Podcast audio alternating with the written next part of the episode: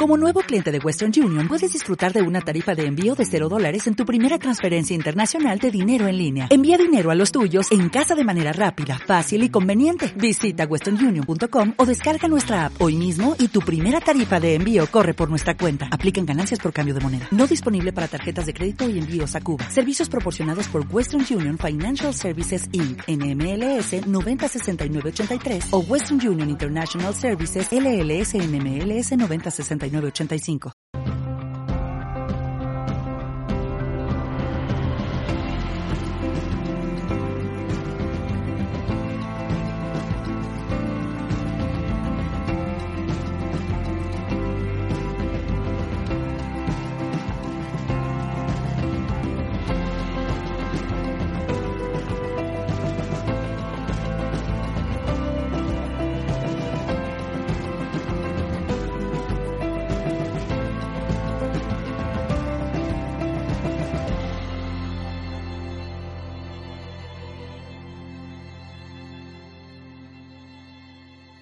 Bueno, pues eh, bueno, la presentación que me has hecho, Marcel, me, me ha impactado, porque yo de todas las conferencias que voy dando hay cosas de mí que no suelo comentar, es cierto, ¿no? O de las terapias que hago, y siempre lo tengo como muy enfocado hacia el tema de la alimentación, ¿no? Pero los que me conocéis o los que habéis hecho talleres conmigo, Eh, sabéis que siempre hay una parte pues, emocional, etcétera, que siempre aplico.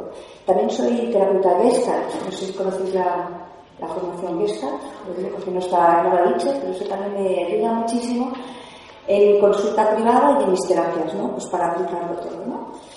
Bueno, la terapia de hoy, ay, la terapia de hoy, me estoy yo comentando la terapia, eh, la terapia de hoy es si existe la dieta ideal.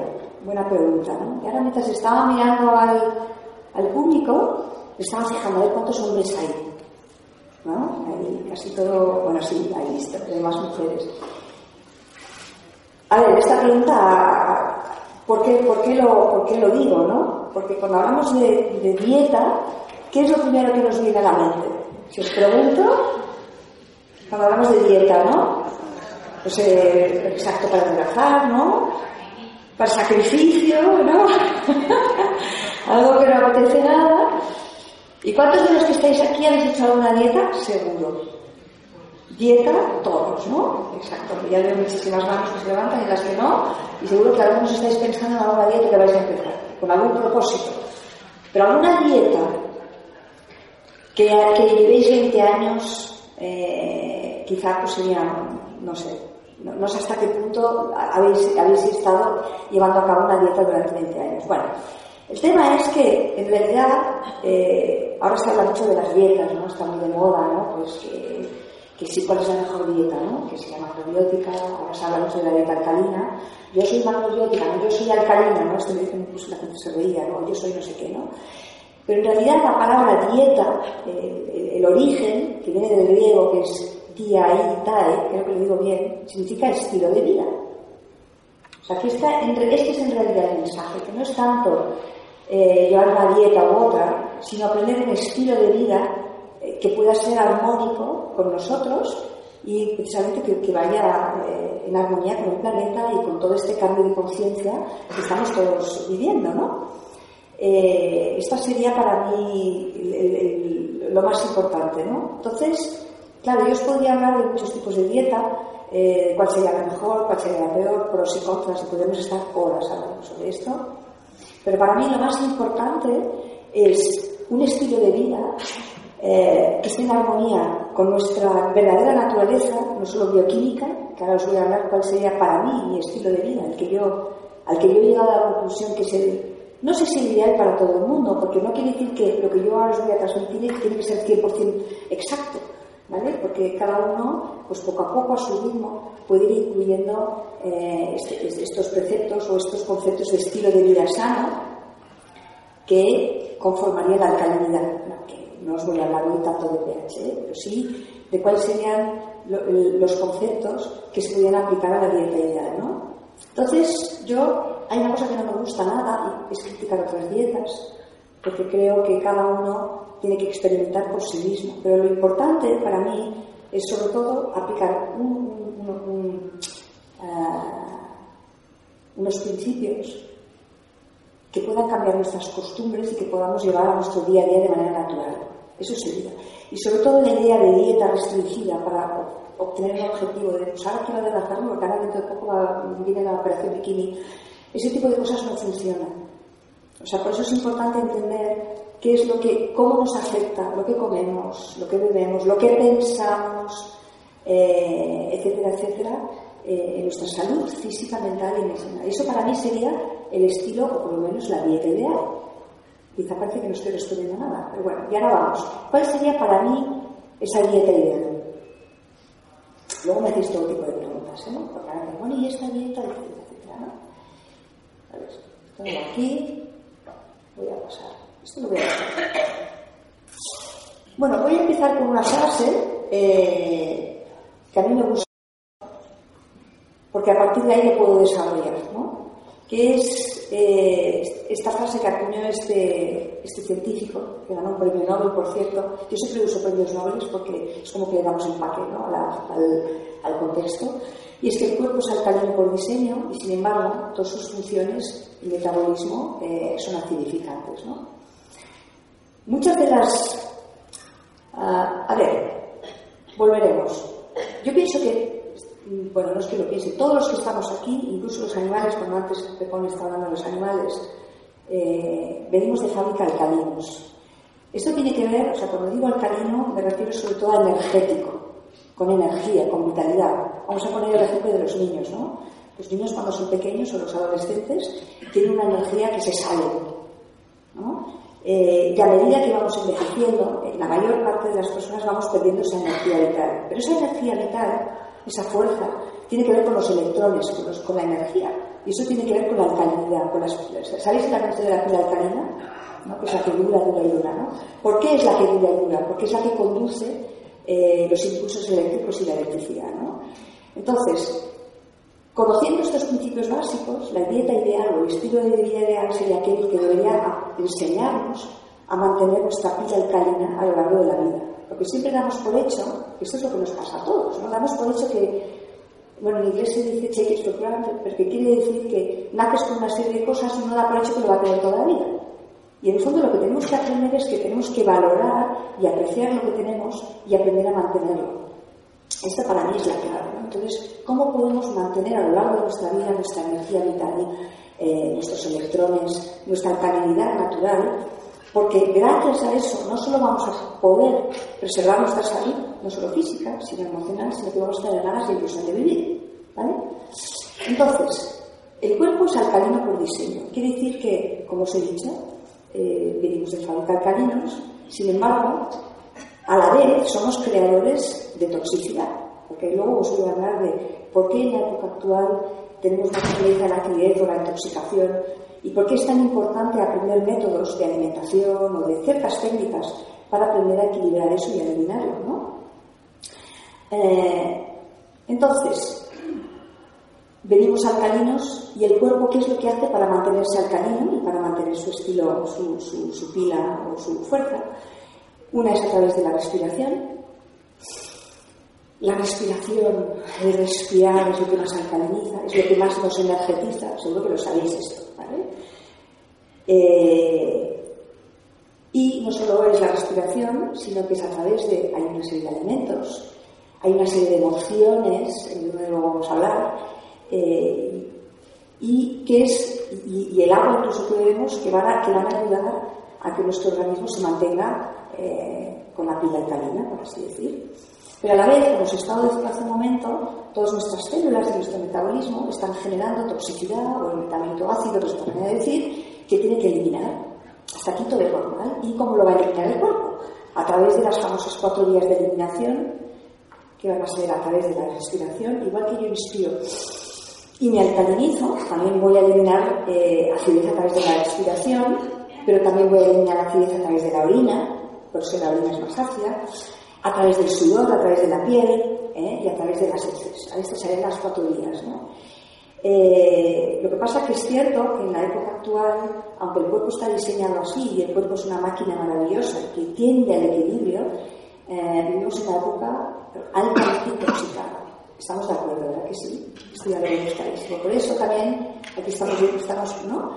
eh, todos preocupados, ¿no?, de cómo podemos mejorar nuestro estilo de vida, ¿no? Cómo, cuál es, cuál es la, la mejor manera de comer, ¿no? Todos somos conscientes hoy en día de que, bueno, de que el alimento que tomamos pues no es el adecuado, de que está todo muy manipulado, etcétera, etcétera, ¿no? Pues esa sería, ¿no? Aquí os voy a poner un pequeño, no, esto no os lo voy a poner, esperad, esto tan grande. Por aquí es, este es un estudio eh, que me parece muy interesante, que se publicó en una, en una revista científica en el dos mil trece. ¿Sabéis la diferencia entre un estudio científico eh, aprobado científicamente, que se dice, y un estudio científico independiente? ¿Lo sabéis la diferencia? Nosotras sí. Pero para los que no lo sepáis, os lo voy a explicar. ¿Sabéis por qué? Porque muchas de las cosas que os voy a explicar aquí, o que muchísima gente dice con el tema de la alimentación, luego siempre sale que esto está demostrado científicamente. Estas son tonterías, ¿no? Porque luego sale la versión oficial que dice esto sí que está estudiado científicamente. Pues bien, un estudio independiente, esa es la diferencia. Esto es un estudio independiente. Los estudios científicos eh, demostrados científicamente, vale la redundancia, suelen estar siempre financiados por grandes industrias. Por ejemplo, eh, no, no voy a agarrar ninguna o alguna gran empresa farmacéutica con un interés económico detrás, ¿no? Es aceptable. Una, eh, un estudio independiente, en cambio, es un eh, estudio que ha sido avalado y financiado por grandes universidades. Son esos estudios, porque hay a cientos o a miles de universidades Eh, que, que, que emplean su tiempo y su dinero en investigar algo sin afán de lucro. Esa es la gracia. O sea, no están intentando demostrar algo para vender nada, ¿no? Estos estudios suelen durar años. Pues bueno, aquí os he puesto un estudio que me parece muy interesante. Ahora se habla mucho del cáncer, ¿no? Eh, y del tema de la acidez y de la toxicidad. A mí, cuando hablo de acidez, también podemos hablar de toxicidad. ¿Y qué relación hay entre la acidez, ¿no?, etcétera? Y en este estudio eh, científico, eh, aquí lo que se quería demostrar es hasta qué punto en un medio más ácido, más intoxicado, puede eh, generarse el cáncer, ¿vale? No es que os voy a hablar de cáncer. Entonces, en este estudio que se llevó a cabo durante tres años en laboratorio con ratoncitos, lo que hicieron fue generar acidez en los ratoncitos. ¿Sabéis cómo lo hicieron? Les daban agua con azúcar. Ahí queda el tema del azúcar. Bueno, eh... y el resultado al final lo que demostró es que en aquellas zonas del cuerpo donde había acidez había mayor eh, crecimiento tumoral de, de tumores malignos, y en las zonas del cuerpo donde no había acidez eh, no había cáncer. Pero lo más interesante de todo es que cuando neutralizaron esa acidez, o esa toxicidad, con agua y bicarbonato, seguro que sabéis que el bicarbonato es muy alcalino, aquí ya lo sabemos todos, ¿no? Pues esa, ese, ese eh, crecimiento tumoral se detuvo. Bueno, esto me parece muy interesante, porque con esto lo que os quiero demostrar, aquí están todas las referencias. Pero yo cuando pongo algún estudio, me gusta poner las referencias, porque a veces ves cosas en internet y dices, bueno, bueno, ¿y esto de dónde ha salido? Con esto lo que os quiero decir es que uh, hay montones de cosas que se saben y, y que gracias a Dios están saliendo a la luz, ¿vale? Bueno, yo os voy a luego transmitir mi famosa dieta ideal y estilo de, de, de vida ideal para poder... Eh, pues bueno, avalar esto, ¿no? Aquí hay otro estudio que me parece súper interesante, eh, que se publicó en el año dos mil nueve y fue un estudio independiente que se realizó en la Universidad de Cambridge, que es una de las universidades inglesas más prestigiosas, sobre la alimentación. Y aquí lo que querían demostrar es hasta qué punto lo que comemos, y ahí es donde va, si lo que comemos nos puede enfermar o no. Es decir, que lo que comemos importa, ¿no? Si lo que comemos puede generar acidez o toxicidad, y si eso puede generar enfermedades, ¿no? Por aquello de que no importa lo que comamos, ¿no? Por aquello de que el estómago es ácido, qué sé yo, pues que da igual, ¿no? Pues bien, este estudio, después de tres años, lo que demostró es que efectivamente eh, lo que comemos puede, puede generar una acidosis eh, interior, que puede crear un efecto fisiopatológico a largo y a medio plazo, o sea, puede generar enfermedad, y que por lo tanto habría que tratarlo con medios dietéticos. Por lo tanto, en realidad lo que quiere decir es que si podemos enfermar por lo que comemos, luego veremos, ¿eh?, que hay más cosas, ¿eh?, que no solo de pan vive el hombre, pero que gracias a la alimentación también nos podemos curar. No solo a nivel físico, ¿eh?, ya lo vais a ver, ¿eh? Realmente, ¿no? Porque siempre tenemos la idea, ¿no?, de que la mente está por un lado, que las emociones están por un lado, que el cuerpo está por otro. Pero en realidad es que esto es un todo, ¿no? Lo que se arriba es abajo, pues... es que me parece muy interesante. Como estos estudios, esto voy a sacar. Como estos estudios hay montones. ¿Mm?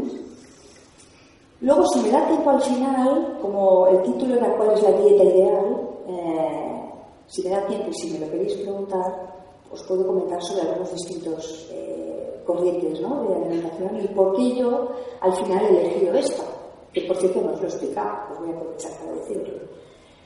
Yo en realidad, en, en mi propio proceso personal, no solo a nivel profesional, porque es verdad que llevo muchos años trabajando y siempre intento saber más para mejorar más mis terapias con mis pacientes, pero también en todo ello tengo que reconocer que está en mi propio proceso personal y mi búsqueda.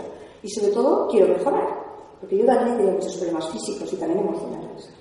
Y a lo largo de mi vida he ido probando muchas cosas. Y lo que me he dado cuenta, con mi propia experiencia, es que aplicando estos principios que yo os voy a transmitir, porque yo todo lo que os voy a decir lo hago. Soy como buena tango, soy muy constante y lo hago. Y he observado y he comprobado que funciona. Y por eso os, os hablo precisamente de esto, ¿no? Entonces, volviendo a lo de antes.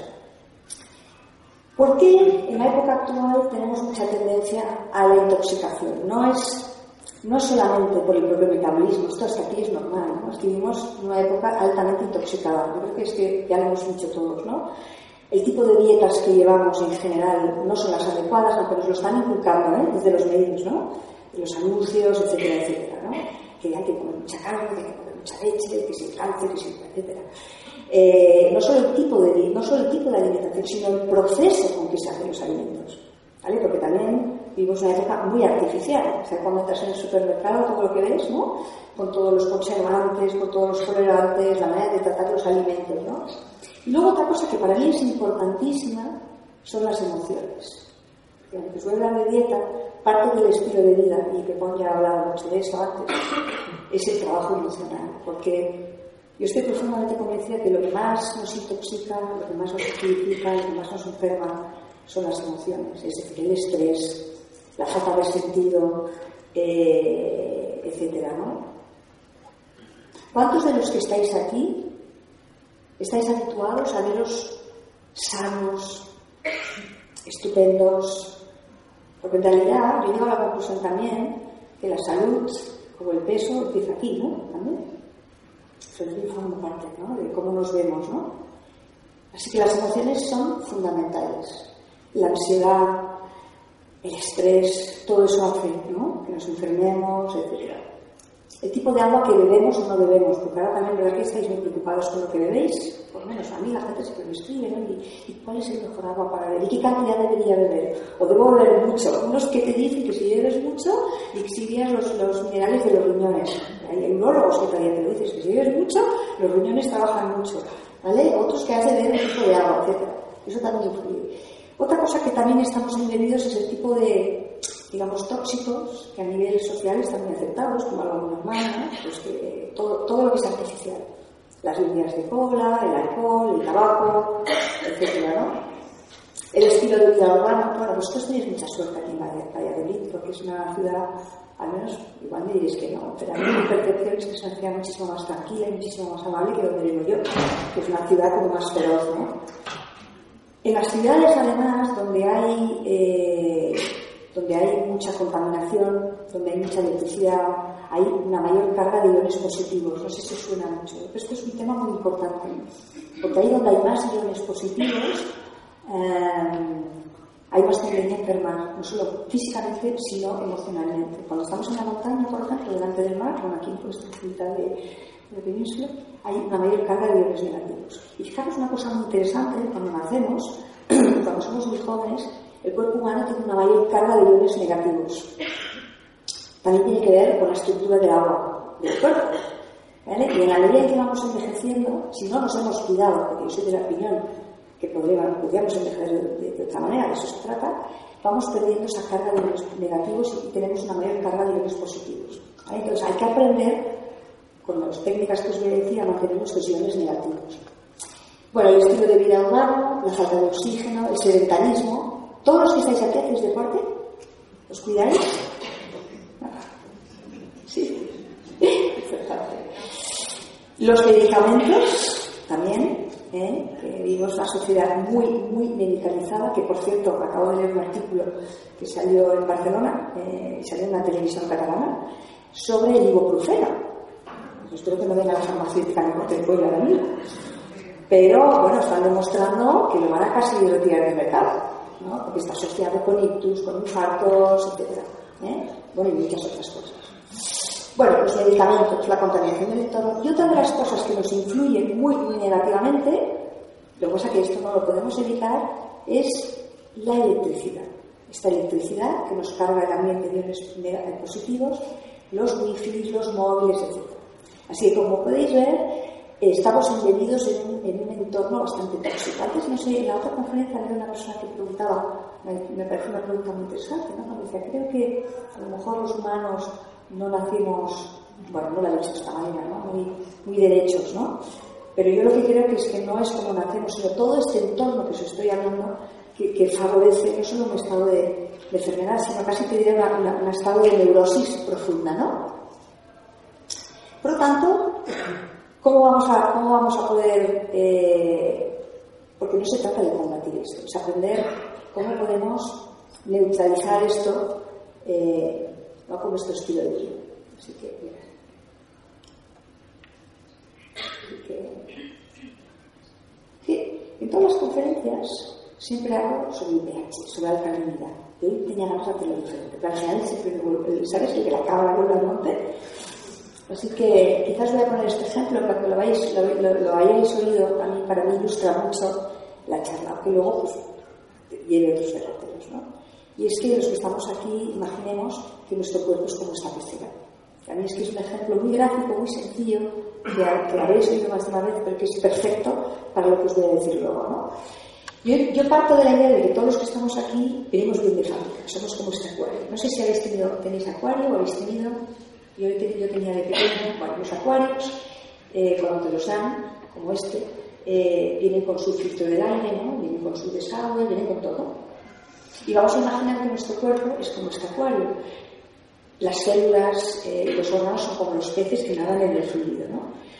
Y vamos a imaginar lo que hacemos cada día, seamos conscientes o no, que vamos a coger, luego me exageraba, ¿no? Y cogemos el tubo de escape del coche y lo ponemos directamente en el filtro del aire del acuario. Esto vale para los que fuman, pero para los que no fumamos no importa, lo que estamos respirando día tras día, pues bueno, va poco a poco a ensuciar estos filtros, ¿no? Luego vamos a dar de comer a, nuestro, a, nuestro, a nuestros peces. Yo ahora os pregunto, vosotros, aunque no tengáis acuario, no importa, por sentido común, fijaros lo que digo, sentido común. Si tuvierais que dar de comer a, un acu- a unos pececitos de un acuario, ¿qué haríais? Pues le daríais, no sé si es la tienda de animales, compraríais un botecito de tetramín, bueno, es la marca de los peces, y le daríais una cantidad de agua. Bueno, pues vamos a hacer con nuestro acuario lo que hacemos muchas veces. Igual los que estáis aquí os pidáis mucho. Pero vamos a ver, por ejemplo, un gran enorme plato con chuletón, con patatas, ¿no? O, no sé, con macarrones, etcétera. Eh, lo podemos hacer un día o dos días, y sobre todo una gran cantidad. Y luego, además, si además es un domingo y es, no sé, y si tienes quince años, pues te vas a tomar una Coca-Cola, y luego un helado de vainilla, y luego un chocolate, y luego unos donuts. Bueno. Si esto lo haces un día, no pasa nada. Si lo hacemos muchas veces y le metemos esto al acuario, va a llegar un momento que los filtros, que nuestros filtros son el hígado, los riñones, etcétera, se van a empezar a ensuciar. ¿Y qué va a ocurrir? Pues que aunque el acuario es maravilloso, está súper bien equipado, va a llegar un momento que no va a dar abasto y por tanto el agua se va a empezar a ensuciar, ¿sí o no? Se va a acidificar, se va a ensuciar. Se va a acidificar y va a tener menos oxígeno. ¿Y qué va a ocurrir? Que si el agua tiene menos oxígeno, los peces se van a empezar a ahogar, ¿sí o no? Y enferman. Incluso pueden llegar a morir. ¿Qué hacemos? Tratamos al pez, limpiamos el agua. Bueno, pues en el fondo la respuesta es muy sencilla, ¿no? Es aprender a limpiar nuestra agua, mantener nuestros filtros limpios, que no solo va a afectar al cuerpo físico, sino a otras cosas. Claro, que pues, es un sistema médico que lo que hace es tratar al pez, ¿no? Pues de eso se trata. Ahora vamos luego a la dieta, ¿eh? Porque piensa por la dieta ideal. Que ahora sí. Pero es que la dieta es un estilo de vida, que ahora vamos a ver. Lo que pasa es que os tengo que poner los preliminares. O sea, porque vamos a ver, ¿por qué querría yo cambiar mi estilo de vida? ¿Por qué querría yo cambiar mi dieta? ¿Por qué querría yo hacer esto y no aquello? Primero tengo que saber qué es lo que pasa, ¿no? Bueno, la charla de hoy es muy cortita, así que voy a hacer eso. Voy a hacer preguntas. Bueno, esto... bueno yo aquí eh, lo he resumido, lo que pasa es que lo voy a ampliar. Esto es una cosa que yo quería contar. Entonces, ¿cómo, cómo vamos a atacar al problema? ¿Cuál sería el estilo de vida, como yo entiendo, ideal, que todos los que estamos aquí y los humanos en general deberíamos poner en práctica? Yo aquí lo he puesto con los cuatro pilares de la calidad, pero en realidad, en realidad para mí son cinco. Uno sería con la nutrición adecuada, que ahora yo os voy a transmitir el que yo considero, siempre con una amplitud, porque luego obviamente cada caso es diferente y no todos somos iguales, ¿cierto? Eh, no solo con la nutrición, sino con la hidratación, con la desintoxicación, porque es básico, si no limpiamos nuestros filtros, ¿no? Eh, con la mineralización y con el trabajo emocional, que para mí es básico, la parte emocional, la visualización, la ilusión, todo lo que ponemos, o la parte espiritual. Pasa que hoy no vengo a hablar de espiritualidad, porque hay otros que hablan mucho mejor de espiritualidad que yo, pero para mí lo contemplo porque forma parte, y forma parte porque cuando uno aplica estos principios, la parte espiritual se ve beneficiada. Esto es otra cosa que yo he comprendido y lo he tenido, lo he tenido muy claro. Es decir, cuando uno está más desintoxicado, cuando uno lleva un estilo de vida así, tiene mucha más claridad mental. Entonces no hace falta casi que te digan lo que tienes que hacer, porque tú mismo lo vas viendo. De eso se trata, ¿no? A menos esa es la, la, la idea, de que nos podamos ir empoderando. Entonces, bueno, yo aquí he puesto unos trucos, pero quizá a mí hay una cosa que me gustaría explicaros primero, uh, que seguro que habéis oído más de una vez. Cuando hablamos de nutrición, yo sé que hay muchos, hay muchas corrientes aquí. Yo aquí, por lo menos hoy no voy a entrar en que si la macrobiótica sí, que si la otra no. Eh, yo al final he llegado a la conclusión que lo que yo os voy a transmitir funciona, porque he aprendido que funciona, no solo en mí, porque yo lo pongo en práctica, sino con mis pacientes. Y no solo eso, porque la gente cuando empieza a aplicar estos principios, aunque sea poco a poco y a su, y a su manera, lo pueden llevar a cabo a lo largo de toda la vida. Ese es el concepto, porque yo os tengo que decir que odio las dietas. A mí la idea de, de régimen me gusta espantoso, porque es como una espada de mandatos que tienes que hacer algo para conseguirlo.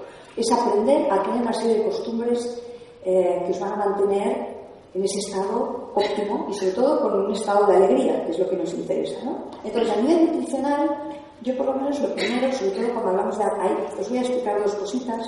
Uh, cuando antes he, he nombrado la acidez y la alcalinidad, que seguro que habéis oído, eso está basado en la bioquímica humana, ¿vale? Ahora también se habla mucho de, de la dieta alcalina, del estilo de vida alcalino. Eh, hay mucha controversia también, porque sabéis que cuando alguien viene con fuerza siempre hay la parte que lo critica, que si es una pseudociencia, que si esto es una tontería, eh, que esto no está basado en nada. Entonces, antes os he hablado de los estudios científicos independientes, porque precisamente os puedo asegurar que hay cientos de estudios independientes serios que hablan sobre esto. O sea que os lo digo con conciencia de causa, vamos a ver. ¿Bien? Y si habéis estudiado una curva, algunos no se saben una curva, sabéis que el tema del pH y el equilibrio es muy importante y se habla de ello, ¿no? Bueno, todo viene a colación de que hay alimentos que nos acidifican. Cuando hablamos de acidez, hablamos de poco oxígeno. Seguro que tenéis muy claro que cuando estamos oxigenados, porque esto se oye mucho, estamos revitalizados, estamos llenos de energía, esto es lo que nos interesa, ¿no? Un cuerpo más ácido tiene menos oxígeno. Y os voy a poner un ejemplo muy interesante. Cuando nos morimos, morimos completamente ácidos. Todo el mundo muere, muere ácido, en estado ácido. Nadie muere alcalino. Importante, ¿eh? Ahí queda eso. Entonces, hablando de la nutrición, eh, hay alimentos que nos acidifican. Eh, sobre todo, y ahora voy a los cuatro básicos, luego pasamos rapidito, que son todas las carnes, las proteínas animales. Eh, antes he hablado un poquito del impacto que tiene a nivel social y a nivel planetario. Pero sobre todo yo voy a hablar a nivel de salud, ¿vale? Entonces tiene un efecto acidificante y os voy a hacer un discurso sobre la carne o sobre las proteínas animales que estaríamos días, que como tenemos tiempo, eh, no solo acidifica eh, y es altamente tóxico para el cuerpo humano, mucho más de lo que, de lo que pensáis. Luego si me queréis preguntar sobre las proteínas, porque son todas las cosas que a la gente pues, siempre le preocupa, también tiene un impacto en la conciencia. Eh, afecta.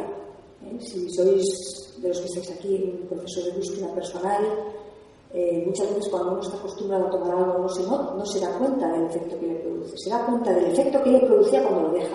No sé si alguno de los que estáis aquí sois exfumadores, seguro que sí.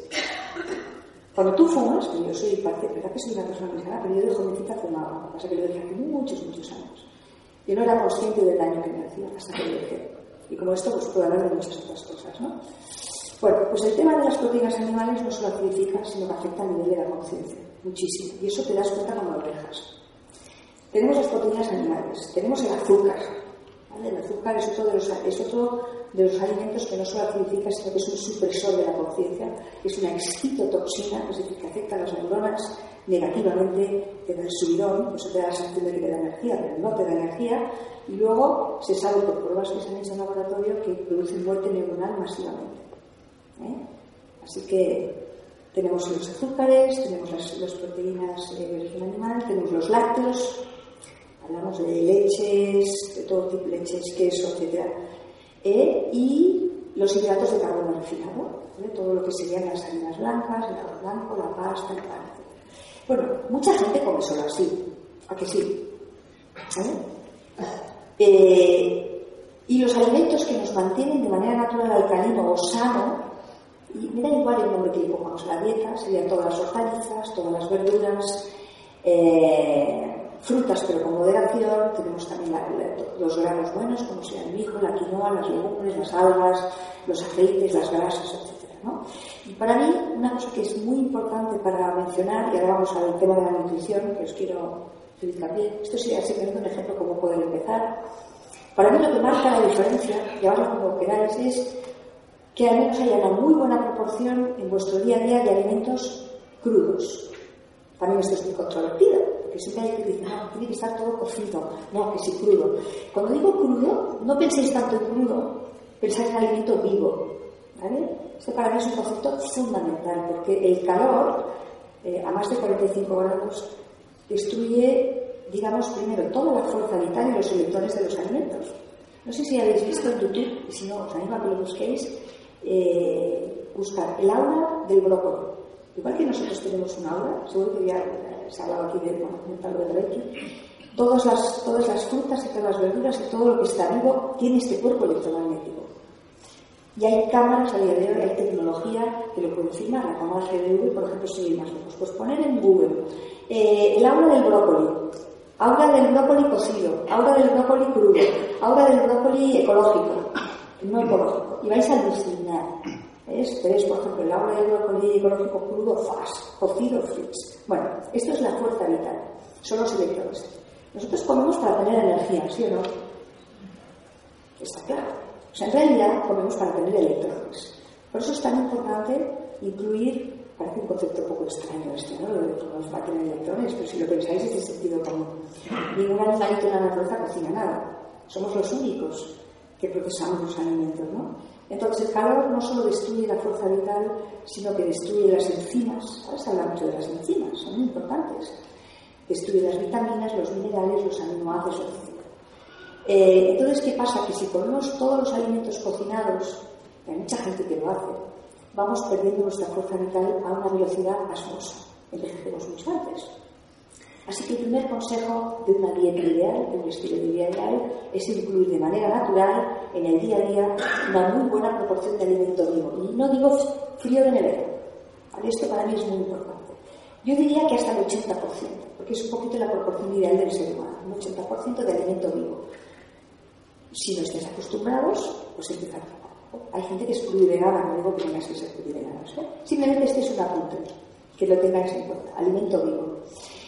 Bueno, entonces, ¿cómo podríamos, en el apartado de la nutrición, para mí, cuáles serían los, la, los elementos clave para empezar en una dieta sana? Sería una buena proporción cruda, eh, muchas hortalizas, sobre todo, una, para mí una de las cosas que marca la diferencia con respecto a otras dietas o estilos de vida, ahí es donde vamos, es que hay una muy buena proporción de hojas verdes o de alimentos verdes en nuestro día a día. Esto es lo que marca la diferencia y se nota, ¿vale? Esto es un tipo de dieta o de estilo de vida, que ahora hablaremos de más cosas, que se basa muy parecido al que tienen, por ejemplo, los gorilas en estado salvaje y los chimpancés. ¿Mm? Entonces, ¿por qué las hojas verdes? No solo por su, por su concentración en clorofila, que la clorofila es altamente oxigenante y libera oxígeno, sino por todas las propiedades que tienen las hojas verdes, ¿vale? De minerales, de su alcalinidad, etcétera.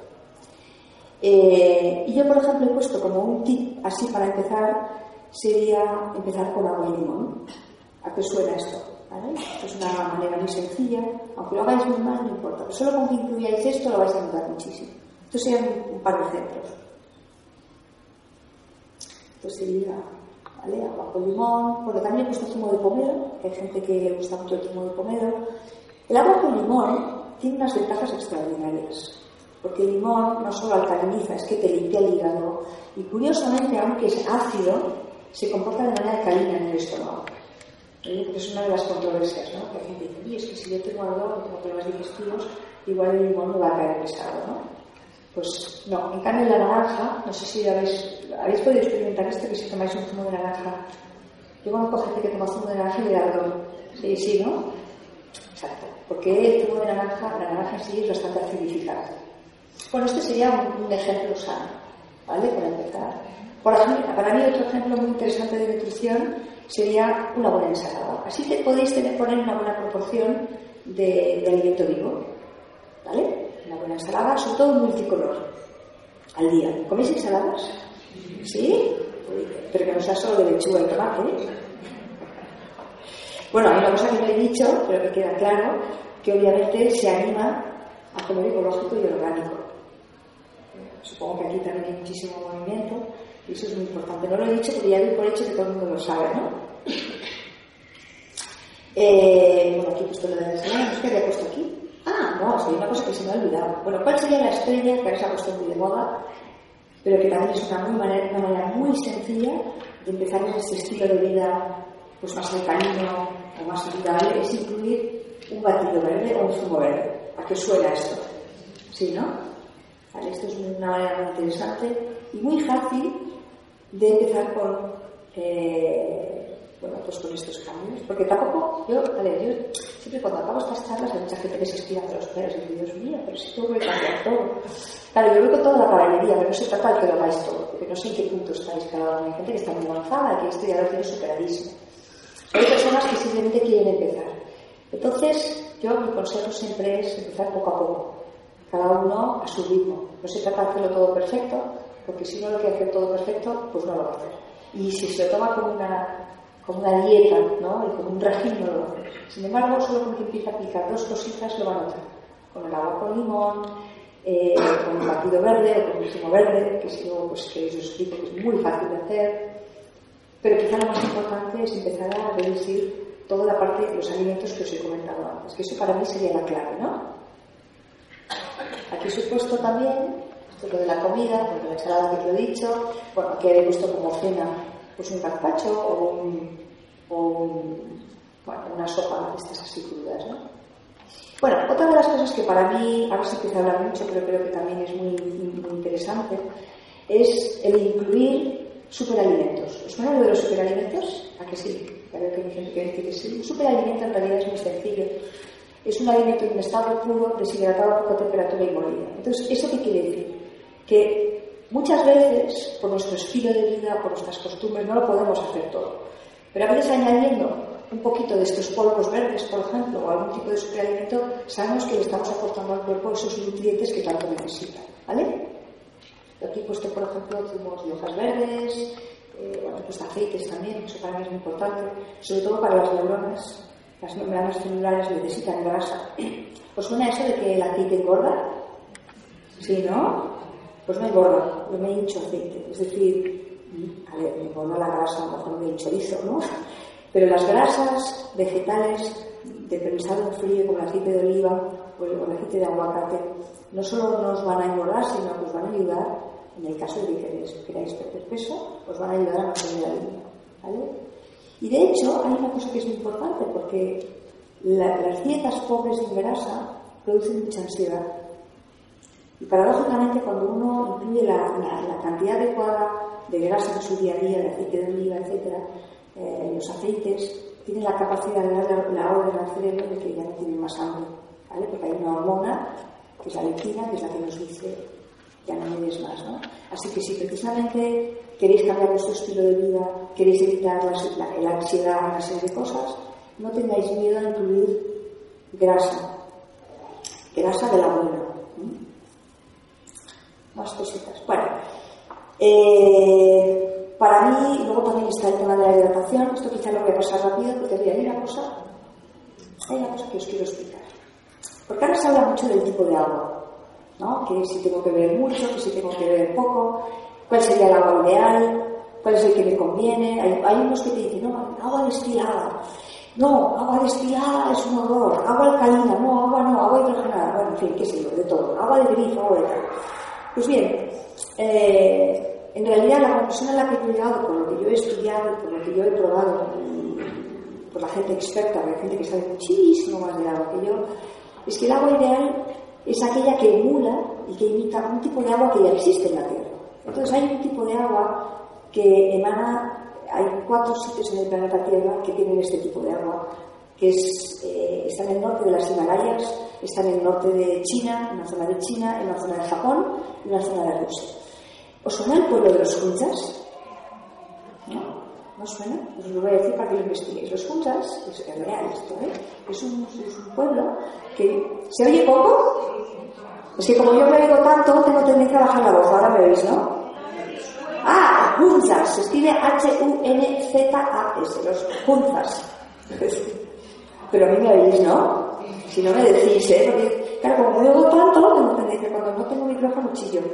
Pues bien, los Hunzas es un pueblo que vive en el norte del Himalaya, de las Himalayas, y es un pueblo que se llama el pueblo de los longevos. Son unas personas que viven entre, y es cierto esto que os digo, entre ciento treinta y ciento cincuenta años. Bueno, pues a principios del siglo veinte había un científico, eh, no recuerdo de qué país, creo que era turco, y este señor descubrió este pueblo y se dio cuenta, bueno, pues que estas personas vivían mucho. Y el jefe de la, de, de, de la tribu le confesó, esto es real, ¿eh?, que el secreto de ellos, aparte del aire limpio, obviamente, y que cultivaban sus tierras y, que, y todo era vegetal, etcétera, era el agua que bebían. Así que estuvo seis décadas estudiando ese agua. Lo que descubrió fue lo siguiente. Descubrió que era una agua obviamente pura, que no tenía ningún tipo de toxicidad. Descubrió que era una agua alcalina, con un pH de nueve coma cinco, porque este agua existe en la realidad, que era una agua ionizada. ¿Sabéis lo que significa una agua ionizada? Una agua ionizada quiere decir que es un agua que está en movimiento. Las aguas cuando están en movimiento, por ejemplo, cuando estás en una cascada o delante del mar, eh, están cargados, o sea, tienen, las moléculas de agua tienen su carga eléctrica. Y al tener su carga eléctrica se forman pequeños grupitos de moléculas de cinco o seis racimos de agua. ¿Mm? Eso fue lo que descubrió. Y eso es muy interesante porque nuestras moléculas de agua tienen también la misma estructura. ¿Eh? Nosotros tenemos dentro de nuestro organismo estructuras pentagonales y hexagonales. Y adivinar una cosa, cuando somos muy jovencitos, cuando estamos muy alcalinos, tenemos muchísimas estructuras hexagonales. Os lo digo por pues, si buscáis lo del amasado, el moto y el agua, y en la medida en que vamos envejeciendo y vamos perdiendo nuestro oxígeno y nos vamos acidificando, tenemos más estructuras pentagonales. Bueno, al final no va a haber la relación. Bueno, la conclusión es que este señor, esto fue lo que descubrió. Descubrió todo eso, eh, y bueno, eh, tanto él dijo, bueno, y como los japoneses que vinieron luego, los americanos, etcétera, para no hacer la historia clara. Dijeron, bueno, pues este agua tiene unas propiedades extraordinarias. ¿Cómo puedo hacer yo para imitar este tipo de agua? Porque yo no voy a ir con el, con el cazo, ¿no?, a buscar el agua y ver.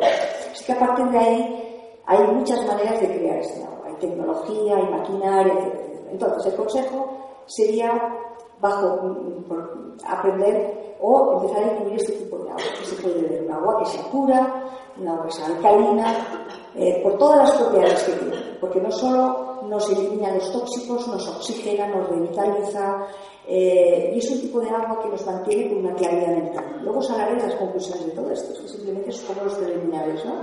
Así que sería no solo la nutrición tirando a alcalina, como os he explicado, sino poder aplicar y beber este tipo de agua, al menos dos litros de agua.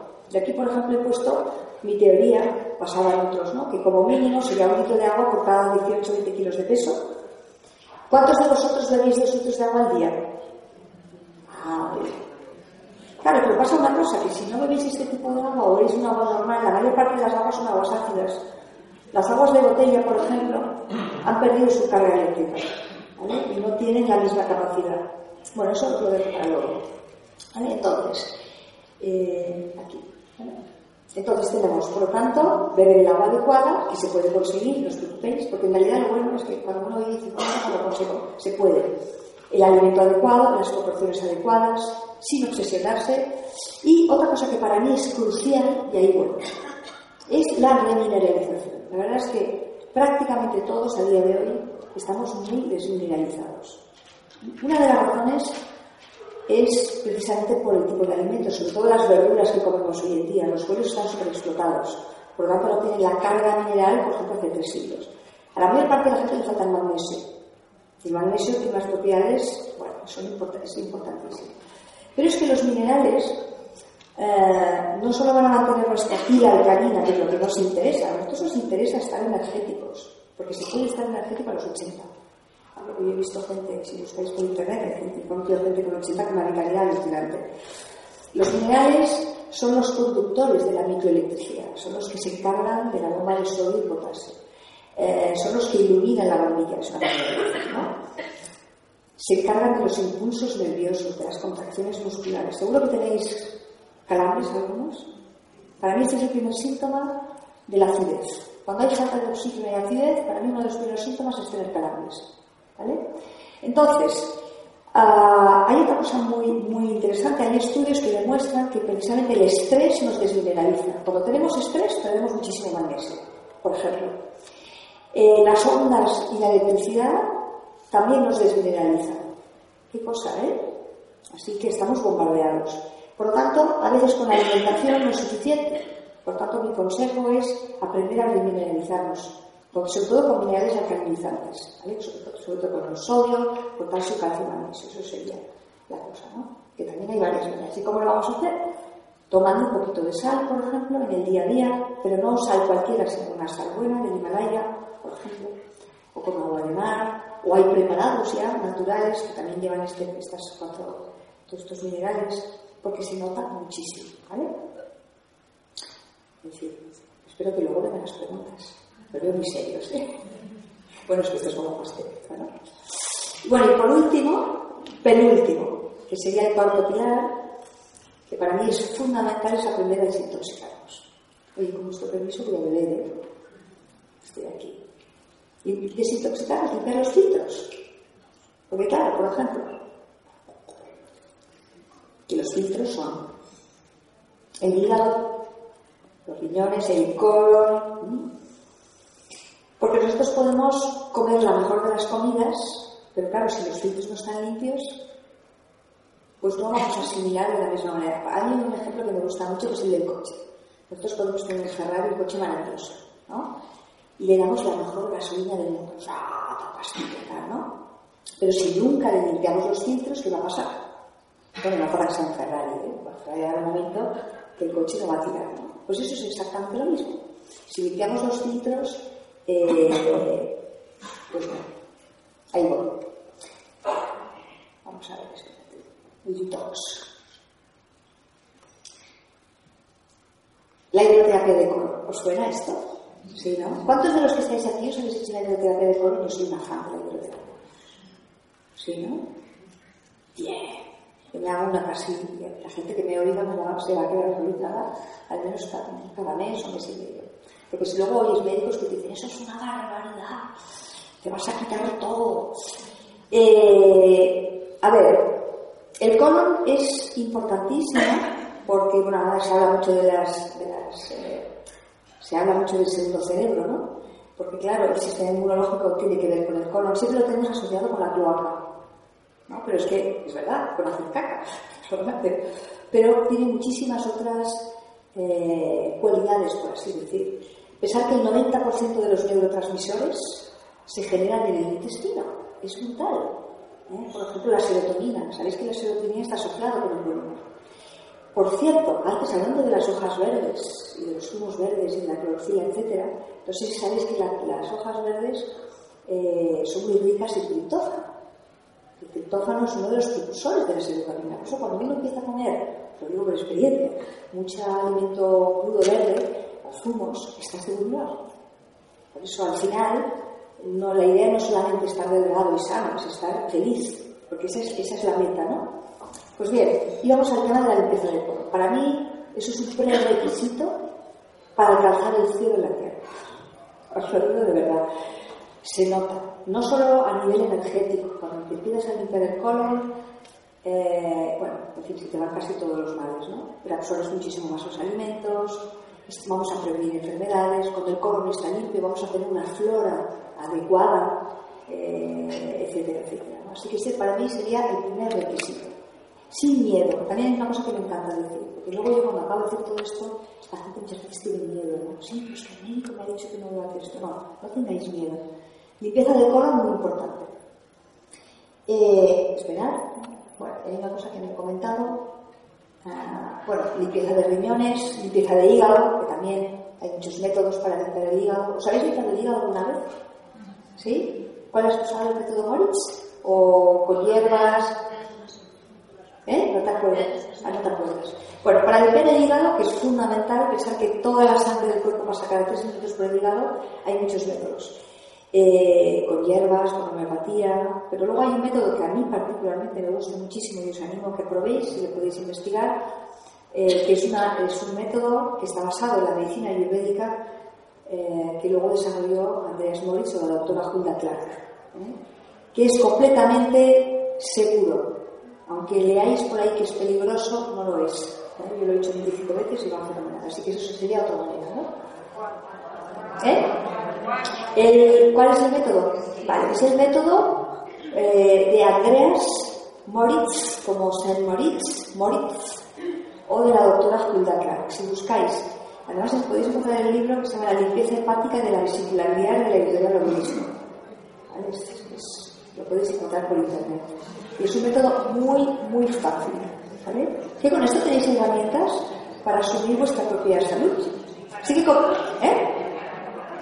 Vale, para el colon, eh, a ver, ahí, para mí lo mejor es la hidroterapia de colon. Perdonad, es verdad que no os lo he dicho, porque yo tomo rápido. ¿Conocéis la hidroterapia de colon?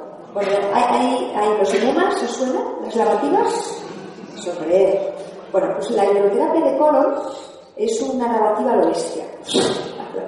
Entonces, igual que el enema te lo haces en casa, para los que no sepáis lo que es un enema, es poneros agua por el culito, ¿vale?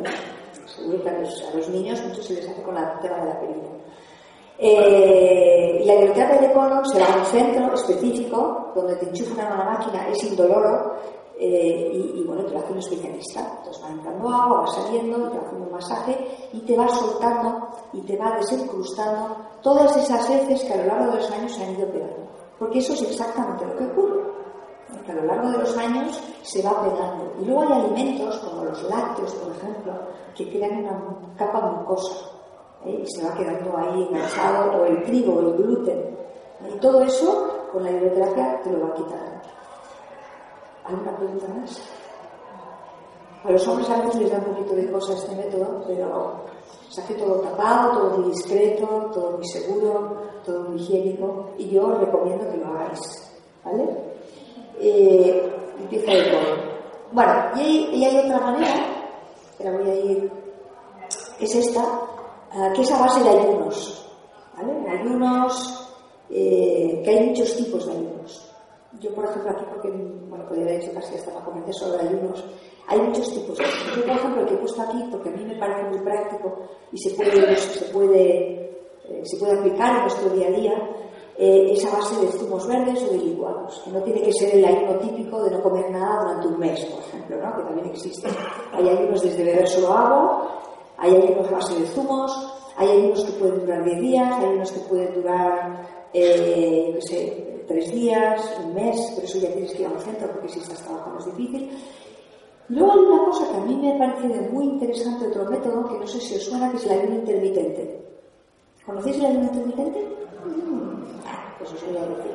El ayuno intermitente quiere decir hacer un semiayuno cada día, durante el tiempo que uno quiera. Y esto es muy interesante, es darle un poquito de vacación al cuerpo.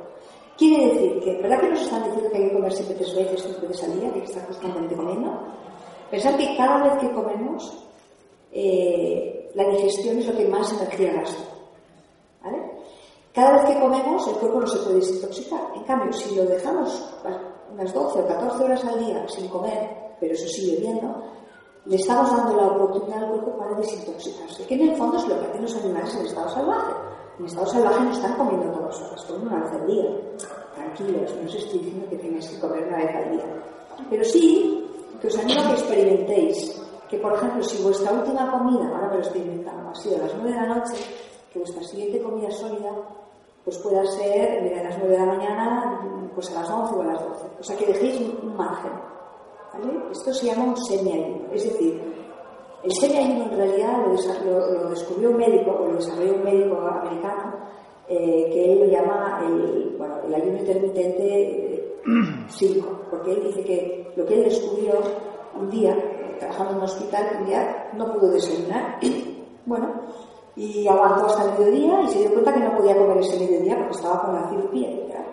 Y bueno, esto lo hizo varios días y se dio cuenta que cuando comía menos y luego cenaba, por ejemplo, comía durante solamente una franja horaria de cinco horas y luego el resto no comía, tenía muchísima más energía. Tenía una energía y una vitalidad y una lucidez, por lo menos es cirujano, y se dio cuenta que esto era un método saludable que si así que entra en contradicción con todo lo que nos han dicho. Nos han dicho que hay que estar comiendo constantemente. No sé si habéis dicho ayuno alguna vez vosotros, alguien. ¿Sí? ¿Cómo te has sentido cuando hacías ayuno? Normalmente, bueno, al principio te puedes sentir. Tú has hecho siete días de ayuno. Solo hago. Supongo que al principio estarías hecha polvo, ¿no? Bueno, pues en tu caso no, pero a que te sentías maravilloso luego. Exacto. Y a que tenías más energía que cuando comes. Claro, lo hiciste por un tema de salud. Te curó muchísimo, ¿ves? Es lo que ha dicho ella. Siempre pensamos que comer nos va a dar energía, pero paradójicamente cuando comemos menos tenemos más energía. Bueno, esta es otra, esta es otra propuesta de un estilo de vida saludable eh, y que para mí debería formar parte de nuestra dieta, ¿eh? Es decir, hacer semiayunos. Eso sería otra propuesta. Hay para todas las modalidades, ¿vale? Yo también soy de la opinión, bueno, aquí incluso yo colgué eh, cinco... Eh, cinco zumos muy interesantes para inspiraros. Eh, bueno, si alguien quiere hacer un ayuno, hay uno muy interesante, sobre todo que es para depurar la piel. Eh, a la pantalla, si la veis por aquí. ¿Eh? Ah, no se ve bien. Bueno, si queréis lo que podemos hacer luego, bajo la luz y hacéis la foto. ¿Os parece? Ah, bueno, no, no veis bien la pantalla. Ah, no se le ve, se ve borroso. Bueno, no os preocupéis, luego os diré dónde podéis conseguir las recetas, ¿vale? Hay una web donde podéis conseguir todas las recetas, no os preocupéis, por si queréis. Bueno, eh, todo esto que os he ido explicando, por aquí llegamos a las conclusiones, forma parte para mí de lo que sería la vida ideal o de lo que sería el estilo de vida ideal, ¿no? Que sería la alimentación adecuada, con una buena dosis de crudo, con un poquito de ayuno, limpieza del intestino, una hidratación adecuada, etcétera. Y no lo he puesto aquí, pero el tema emocional es muy, muy importante.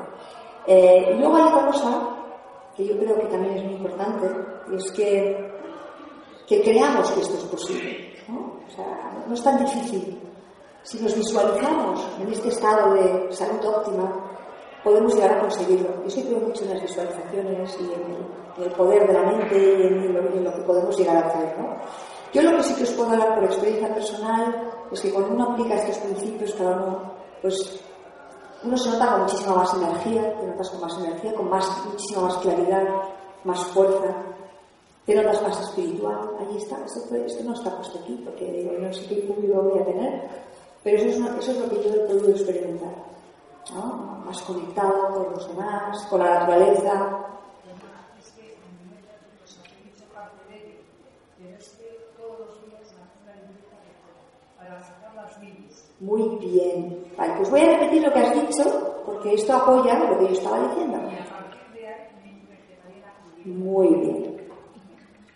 Bueno, pues voy a explicarlo. Ella eh, está explicando que hizo un ayuno de siete días con agua, con un tema de salud. Además, durante ese proceso de limpieza se hacía una hidroterapia de colon, ¿no? Cada día, para sacar todas las bilis y sacar toda la toxicidad. Eh, ¿Y has dicho otra cosa?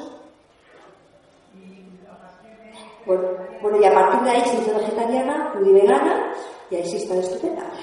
Con este estilo de vida, bueno, que se forma parte, ¿no?, del estilo de vida. Pero yo lo que, lo que es cierto es que cuando uno hace todo esto, eh, no solo te puedes curar de las enfermedades, porque siempre estamos pensando en estar enfermo y curarnos. Yo es que, a ver, aquí en esta enfermedad, para mí es no solo prevenir, sino que la salud está en nuestras manos, de eso se trata. O sea, el poder lo tenemos que tener nosotros. Nadie nos tiene que decir, o ninguna persona con bata blanca, lo que tenemos que hacer o dejamos de, ¿no? Yo creo que de eso se trata, que aprendamos a tomar las riendas de nuestra vida. En realidad, lo que os he dicho es muy de sentido común. Si buscamos las raíces de Hipócrates, ¿no?, que era un médico famosísimo de hace más de dos mil quinientos años, ella hablaba de esto. Él hablaba exactamente de lo mismo que os estoy diciendo, o sea, que en realidad no he descubierto nada nuevo, absolutamente nada. ¿eh? Eh, se trata de eso, que en realidad nuestro cuerpo es nuestro, es nuestro vehículo. Eh, y que hay una cosa en la que yo estoy absolutamente convencida, es que vivimos en una sociedad tan artificial que nos hemos olvidado de esto. Pero yo creo que somos la única especie en la Tierra que nos podemos beber tres vasos de whisky y no irnos en el intento, y muchas cosas más. Porque efectivamente nos hemos adaptado, pero no es lo, no es lo natural, ¿no? Cuanto más limpio estás, cuanto más vas aplicando ciertos principios, llega un momento que esto es lo que te pide el cuerpo, es que te lo pide. Te pide comer así, te pide quitarte no sé qué, te pide los animales, no sé si tienes animalitos, si tengo gato, ellos se, ellos se purgan, ¿no? De vez en cuando cogen las hierbas y tal, ¿no? O cuando están malitos, ¿qué hacen cuando están malitos? No comen. En cambio, nosotros cuando estamos malitos, ¿qué nos dicen? Toma sopa, ¿no? Yo hace poco pasé un resfriado, no come, come, no, al contrario, vas de no comer, ¿no? Pues de eso se trata, se trata de aplicar esto, ¿no? Eh, para prevenir. Y, bueno, la mejora es en todos los aspectos. Yo, bueno, aquí siempre pongo la, la revista porque es lo que yo puedo comprobar. Te notas mucho más lúcido, con muchísima más energía, rejuvenecido. Porque para mí la juventud no es solo un aspecto, una cosa externa, es una cosa de vitalidad. Yo estoy profundamente convencida de que la raza humana está diseñada para vivir trescientos años. De hecho, hay documentos que, que, que yo de verdad, que hablan de personas que han vivido esto. Y pasa que nosotros nos hemos ido alejando de eso, ¿no? Y, y de eso se trata, ¿no? Eh, de sentirnos lúcidos, de, de, de tener claridad mental. Uh, y por supuesto, antes te pongo, uh, hablaba del medio ambiente, pero yo eso lo tengo muy claro. Yo estoy convencida de que todos, yo creo en el poder nuestro, yo creo absolutamente que todos juntos podemos cambiar el mundo. Antes alguien preguntaba en la conferencia de antes que qué era más importante o qué era lo que tenía más impacto. Yo estoy convencida que lo que más, lo más importante para empezar es lo que comemos, porque de hecho tenemos que comer todos, ¿no? Y hay una frase de una yoga muy conocida que dice que, eh, ¿cómo es? Mm, cada vez que usamos nuestro tenedor y nuestro cuchillo, decidimos quién vive y quién muere, pero no solo eso, muchas otras cosas, ¿no? Entonces sí que es verdad que lo que comemos tiene un impacto en la tierra, tiene un impacto en la sociedad. Cuando empiezas a aplicar estos principios estás más amoroso, estás más sereno, estás más lúcido, eh, y es mucho más fácil conectar con tu propósito de vida, ya puestos a conectar como de antes, ¿no? Así que, bueno, por eso para mí esto es un estilo de vida. Y, y no sé, yo creo que ya casi hacemos más preguntas, porque yo lo he resumido mucho, para que luego podamos hacer más preguntas, porque ahí saldrán más temas.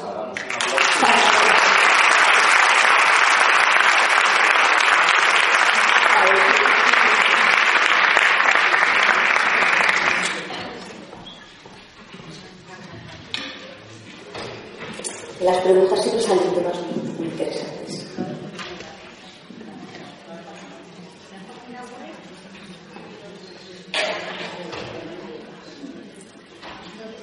Buenas tardes, gracias por su presencia. Eh, yo le quiero preguntar, hablando de Carmen. Hoy tengo hablando de Carmen, eh, pero ¿qué, ¿qué piensa del pescado, por ejemplo? Ah, ¿qué pienso del pescado? Sí. Um, bueno, el pescado eh, depende desde qué punto de vista lo miramos. Si lo hablamos desde el estilo de vida del camino, formaría parte de la dieta de transición. A nivel de salud, es más... es menos nocivo comer pescado obviamente que comer carne. Yo personalmente, yo no como pescado, si te pregunto, porque también eso es un proceso. Eh, también, también hay estudios donde, se, donde se, se ve que el pescado no es tan saludable como nos dicen. O sea que cuando hay gente que me dice todo orgulloso, yo es que como mucho pescado, qué bien. Bueno, no sería lo que yo recomendaría, comer mucho pescado. No sé, por eso no te respondo, ¿quieres más cosas? ¿Qué, qué, qué querrías que quieres? Bueno, el pescado es todas las proteínas de origen animal y todas las proteínas de origen animal, el cuerpo humano no las metaboliza como otros vegetales, por ejemplo. ¿Vale? Entonces, ah, además, lo que podríamos añadir a día de hoy es que casi todo el pescado está contaminado de estría, de facto, ¿no? Que vegetales pesados, y bueno, la misma composición del pescado en general es bastante tóxico para el cuerpo en exceso. Es que quizá ahora no te puedes extender todo. Si quieres toda una disertación científica, aquí no te la puedo dar, porque esto es, no sería el entorno. Pero yo personalmente, yo lo recomiendo. Yo a mis pacientes, cuando vienen, por ejemplo, te pongo un ejemplo, si tiene un paciente oncológico, yo le quito el pescado. Te digo porque es el ejemplo máximo de alguien que se quiere desintoxicar. Si tú me dices, si, yo te, si, si alguien me pregunta, yo carne no recomiendo de ningún tipo. Eso quiere decir que si la persona está acostumbrada a comer carne, pues yo hay que ir reduciendo poco a poco, porque antes lo hemos comentado, los cambios drásticos no funcionan, ¿no? Pero dentro de la cocina animal, para mí, el, digamos, el menos dañino sería el pescado y luego el huevo. No soy mi amiga de las cocinas animales, o sea, si te vais a preguntar si... Luego si quieres alguna... cosa más te digo, ¿vale? Hola, buenas tardes. Hola. Sobre el tema del calcio, en especial el calcio, ¿de dónde se puede de usted? ¿El ah, el calcio, perdona, no es que no te había oído. Bien, eh, a ver, es verdad que la leche de vaca y todo esto tiene calcio, pero no es biodisponible para el cuerpo humano. No sé, hay unas estadísticas muy interesantes, lo digo porque voy a explicar esto para luego. Eh, Para, para lo que te voy a decir luego, ¿no? Entonces hay estadísticas muy interesantes donde eh, los, se, se, se ve claramente que los países donde hay un mayor consumo de lácteos es donde hay una mayor índice de osteoporosis y enfermedades vasculares, ¿no? Te digo esto porque el, el, el, la leche eh, es, es, es paradójicamente por todas sus propiedades, no solo por el calcio que tiene, sino por la caseína, la proteína, la lactosa, etcétera, es muy acidificante, por tanto es una es un alimento que desmineraliza paradójicamente, ¿vale? Entonces, fíjate que cuando tú tomas leche, el cuerpo lo que tiene que hacer es, para neutralizar esa acidez, si no tienes suficientes recursos minerales, te los va a robar de los huesos, ¿vale? Por tanto, esa idea de que hay que tomar calcio, o sea, de la leche para los huesos, es falsa. Luego, la necesidad nuestra de calcio realmente es mínima. Y sí que es cierto, volviendo, que la leche de calcio, hay la leche de vaca que tiene calcio, y la pregunta que yo te haría es, Eh, la vaca que come hierba, ¿no? Vale, entonces el calcio está en todas partes, todas las hojas, todas las hortalizas tienen calcio, las almendras tienen calcio, sésamo tiene calcio, a todas las verduras prácticamente, sobre todo las de hojas verdes, son ricas en calcio, siempre y cuando no lo hacéis. No os preocupéis tanto del calcio, esto nos lo han metido hasta el tuétano, ¿vale? Hay países y civilizaciones enteras que jamás han tomado lácteos y nunca han tenido problemas de huesos. Ahora empiezan a tener, precisamente por la dieta, por la dieta occidental. No te preocupes por el calcio. Yo hace años que no tomo leche y conozco montones de personas que no toman leche, no toman queso, no toman nada y no tienen ningún tipo ni osteoporosis ni nada. Y eso que nos dice el médico, no, es que cuando se trae la menstruación tienes que beber leche, nada, falso, porque entonces tendrás más osteoporosis.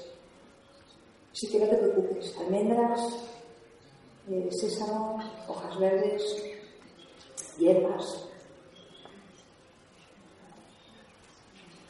Te quería preguntar, eh, ¿qué opinas sobre la dieta disociada y si sabes si el miso es proteína o hidrato? A ver, ¿que si el miso es? ¿Proteína o hidrato? Uy, pues no tengo ni idea. A ver, la dieta disociada, sí, la dieta disociada es... Ah, de hecho, forma parte de las costumbres higiénicas. Sí que es verdad que precisamente para que haya una buena absorción de, alimenta- de alimentos, eso también tiene que ver con las enzimas digestivas, etcétera, hay ciertas combinaciones que se digieren muchísimo mejor y se absorben mejor. Cierto. Así que la dieta disociada para mí es un buen precepto. Y estaría incluido dentro de las, de las, de las, eh, de las normas, digamos, la dieta higiénica, ¿no? Eh, la dieta disociada, lo, sobre todo lo que dice es que no mezclar nunca proteínas con hidrato de carbono porque no se digieren bien, porque se requieren de enzimas digestivas diferentes, hace una digestión más lenta y por tanto es más tóxico, etcétera, etcétera, ¿no? Entonces, en ese sentido, bien, me parece una buena costumbre a aplicar. En cuanto al miso, si es una proteína o un hidrato, a ver, lo, lo único que te puedo decir es que el miso es una legumbre. De hecho, está el miso auténtico está hecho con, con las habas de soja, ¿no? Eh, la soja es una legumbre, por tanto sería más proteinizante en ese sentido, ¿no? Pero como nunca nadie me ha hecho esta pregunta, nunca me la había planteado. Así que no lo sé, ¿no? Bueno, yo quería comentar, yo tenía entendido de que los N... Sí, bueno, eh, con respecto a los enemas, yo tenía entendido que irritan la mucosa cuando se, cuando se abusa de ellos. Y que es cierto que se emplean antes de un proceso quirúrgico y que para despegar fecalomas, que existen diferentes tipos como el oleoso, el famoso, la disfunción. No, no, discúlpame, pero no te estoy entendiendo nada, bueno, porque retumba. Sí. ¿Me has dicho algo del enema? ¿Puede ser? Sí, que tengo entendido que irritan la mucosa cuando se abusa de ello, que solamente en casos, pues como es anterior a un proceso quirúrgico para lavar el intestino y para despegar fecalomas cuando las personas son estreñidas, pues es adecuado, pero no abusas de ellos. Hay diferentes tipos de enemas, está el oleoso, está el jabonoso, ah, y bueno, luego también yo, tú una cosa que has dicho, eh, es que mm, al hacer, al hacer lavado del colon eh, se absorben mejor los principios inmediatos. He podido entender eso, no lo sé. Yo tenía entendido de que lo absorbe el intestino delgado, no el colon. Es que no te, no te he entendido, por a ver. No, no, no, no es tu culpa, ¿eh? Es, no, sí, no, me lo he leído. La tanta información, no tiene más. O sea, la pregunta sí, es... Tengo entendido, la pregunta es que yo tengo entendido que los principios inmediatos se absorben en el intestino delgado y he querido entender, ¿eh? Vale, hay una parte... Vale. Que al, al lavar el colon lo absorbía mejor. Entonces yo entiendo que los lavados de colon, pues bueno, están indicados en, en casos puntuales, pero vamos, ahora no es bueno abusar porque irritan la mucosa. Vale, ahora, bueno, vale, hay varias preguntas. Bueno, yo te contestaré con mi experiencia. Eh, los lavados de colon no arrastran la mucosa para nada, quitan la mucosidad y el exceso, ¿vale? Pero no solo... Eso es como si yo te dijera que, hombre, si te duchabas cinco veces al día, está claro que no te iría bien, pero más o menos nos duchamos todos cada día, ¿no? Quizá lo, lo que no sería bueno es usar un mal jabón, ¿no? Entonces, con la hidroterapia de colon pasa igual. El agua es amable, no es algo corrosivo. Eh, aquí hay una señora que explicaba que se ha hecho, se hizo una, o sea, un proceso de cura con un proceso personal de ella de salud. Se ha estado haciendo una hidroterapia de colon cada semana y para ella... me consta, me lo puedo imaginar así de mano de santo, ¿no? Entonces, en el colon uh, sí que hay una parte de alimentos que sí se absorben, por lo menos en el colon ascendente, no, no solo en el intestino delgado, ¿vale? Eso. Y, y luego hay otra cosa que también es muy importante, es que cuando el colon está sucio, eh, en, en, la, en la parte del colon ascendente, cuando llega el bolo alimenticio, si eso está sucio, tú piensas que luego se vuelve a absorber, va al torrente sanguíneo, y si eso no está limpio, volvemos a ensuciar la sangre. Por lo tanto, es fuente de toxicidad. Eh, la nutrición y la buena absorción de los alimentos depende del buen equipo, no solamente de una parte, ¿vale? Entonces, eh, sí que es muy importante para una buena absorción alimentaria. Yo además te lo dice una que ha tenido muchos problemas digestivos, yo tuve muchísimos, sé que tenía gases, tuve úlcera con veinte, tenía muchos problemas de eso y otros. Y a mí lo que me ha curado ha sido no solo la limpieza de hígado, sino la limpieza de colon y la biela, ¿no?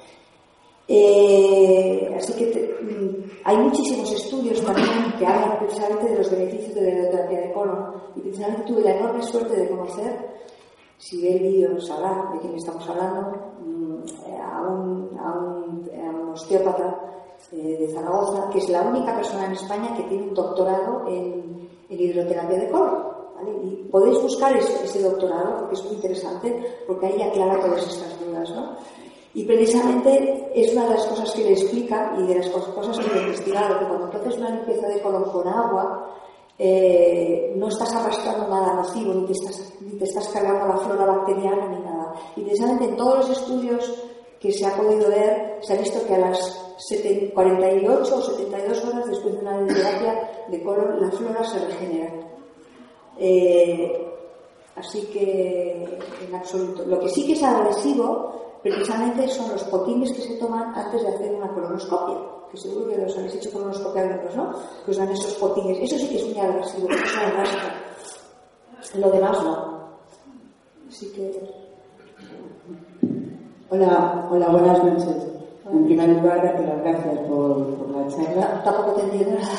Bueno, ¿por qué no te has separado? Buenas noches. Ahora, sí. Bueno, pues en primer lugar, darte las gracias por, por la charla que nos has dado. Y en segundo lugar, te quería hacer dos preguntas. Una, has hablado de la leche de vaca y quería saber la diferencia entre leche de vaca, digo, entre leche de cabra y leche de oveja. Y la otra es, has hablado de magnesio y quería saber en dónde se encuentra esa... El magnesio, el magnesio, en qué alimentos se pueden encontrar. Vale, bien. A ver, la leche de vaca, digamos, es la más, eh, la, digamos, la más tóxica para el cuerpo humano. Sobre todo si vamos a hablar en comparación a la leche materna, porque yo creo que ahí es donde se puede, se puede ver la diferencia, ¿no? Si hacemos la comparativa. La leche de vaca, de, de hecho, eh, no es apta para el humano, ¿no? Pero tú quieres que te explicara la diferencia, ¿no? Ah, no. Ah, ok. La tienes dominada, ¿no? La leche de vaca. Muy bien. Mejor, mejor, mejor.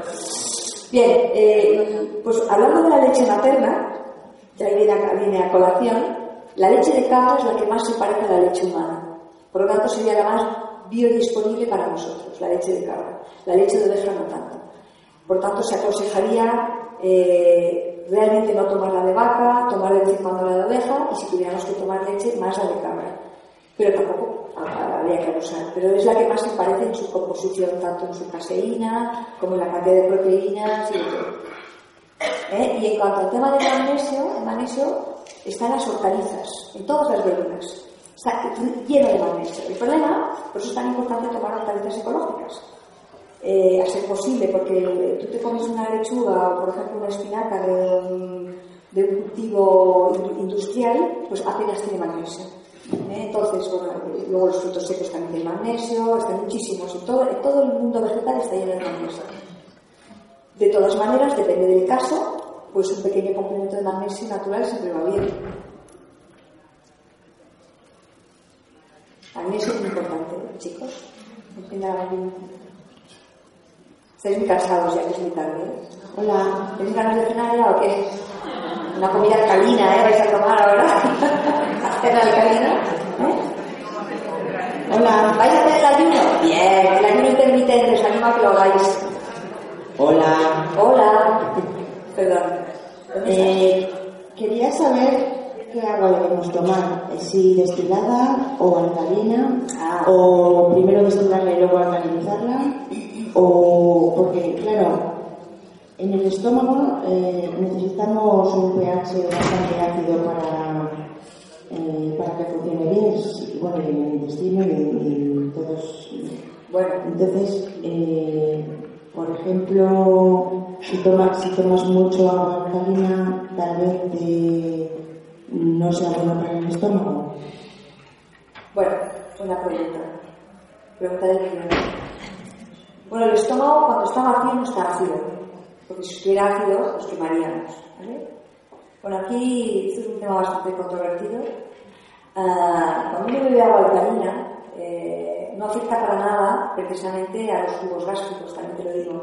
Precisamente, esto es muy paradójico, la falta de minerales en el organismo es lo que hace que uno pueda tener una hipocloridemia, ¿vale? Podríamos. Entonces, precisamente cuando uno bebe agua alcalina o toma minerales alcalinizantes, tiene una mejor digestión.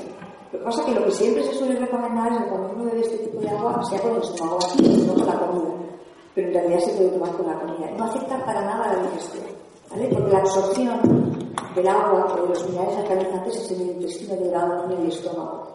Luego hay algunos estudios muy interesantes, muy interesantes, que también son de estos estudios independientes, que empiezan a apuntar a los científicos que empiezan a decir que la acidez del estómago, el ácido clorhídrico, no es lo que digiere los alimentos, sino que es el resultado de la digestión.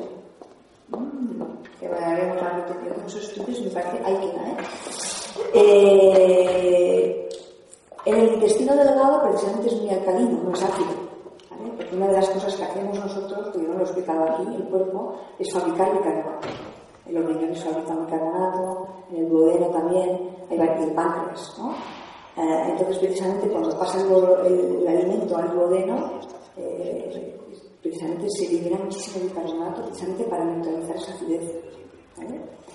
En cualquier caso, beber este tipo de agua para mí es lo ideal. Una vez nos ha hablado del agua destilada. Y el agua destilada, si también es muy controvertida porque se habla mucho de ella, el agua destilada es un agua desestructurada y es un agua que está muerta y suele ser un agua ácida en general. Eh, ningún animal en la naturaleza bebe agua destilada porque bebe agua del suelo. No sé quién me dijo hace poco, sí, porque los monos en los nombres hacen así cuando beben. Eh. Bueno, bien, eh, por aquello de que la lluvia era agua destilada o qué sé yo, ¿no? Pero en general, eh, normalmente bebemos, de lo, o sea, bebemos siempre de pozos que están llenos de minerales. Entonces, antes os he hablado del agua de los Hunzas, porque creo que es un, es un detalle muy importante, porque es un agua que existe. En la naturaleza no sale de manera natural el agua destilada. El agua destilada sí que es verdad que tiene una ventaja, y es que precisamente por el proceso de destilación no tiene ninguna toxicidad. Mi consejo sería que si tienes una destiladora, que no hay que desdeñarlo, pues que lo mejor es añadiéndole minerales, porque necesitamos minerales. Minerales buenos, pues le puedes alcalinizar un poquito. No te va a afectar a los jugos gástricos, al contrario, si tienes problemas digestivos te los va a mejorar. Eh, tiene muchísimas otras ventajas.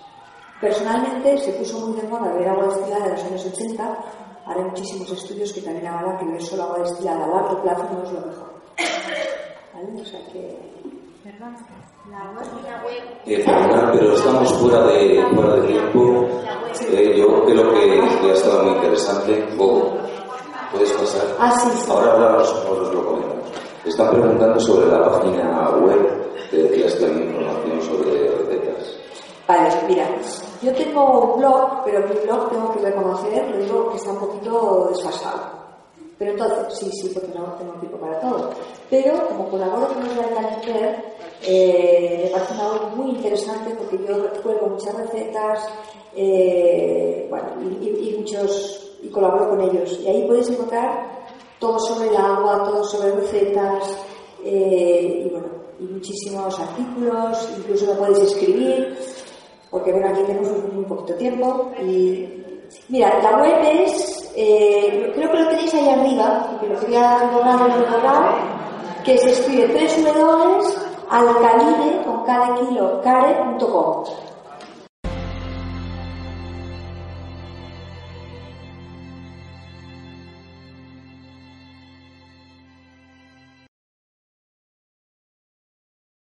Dale más potencia a tu primavera con The Home Depot. Obtén una potencia similar a la de la gasolina para podar, recortar y soplar con el sistema OnePlus de dieciocho voltios de Ryobi desde solo ochenta y nueve dólares. Potencia para podar un tercio de un acre con una carga. Potencia para recortar el césped que dura hasta dos horas. Y fuerza de soplado de ciento diez millas por hora. Todo con una batería intercambiable. Llévate el sistema inalámbrico OnePlus de dieciocho voltios de Ryobi. Solo en The Home Depot. Haces más. Logras más.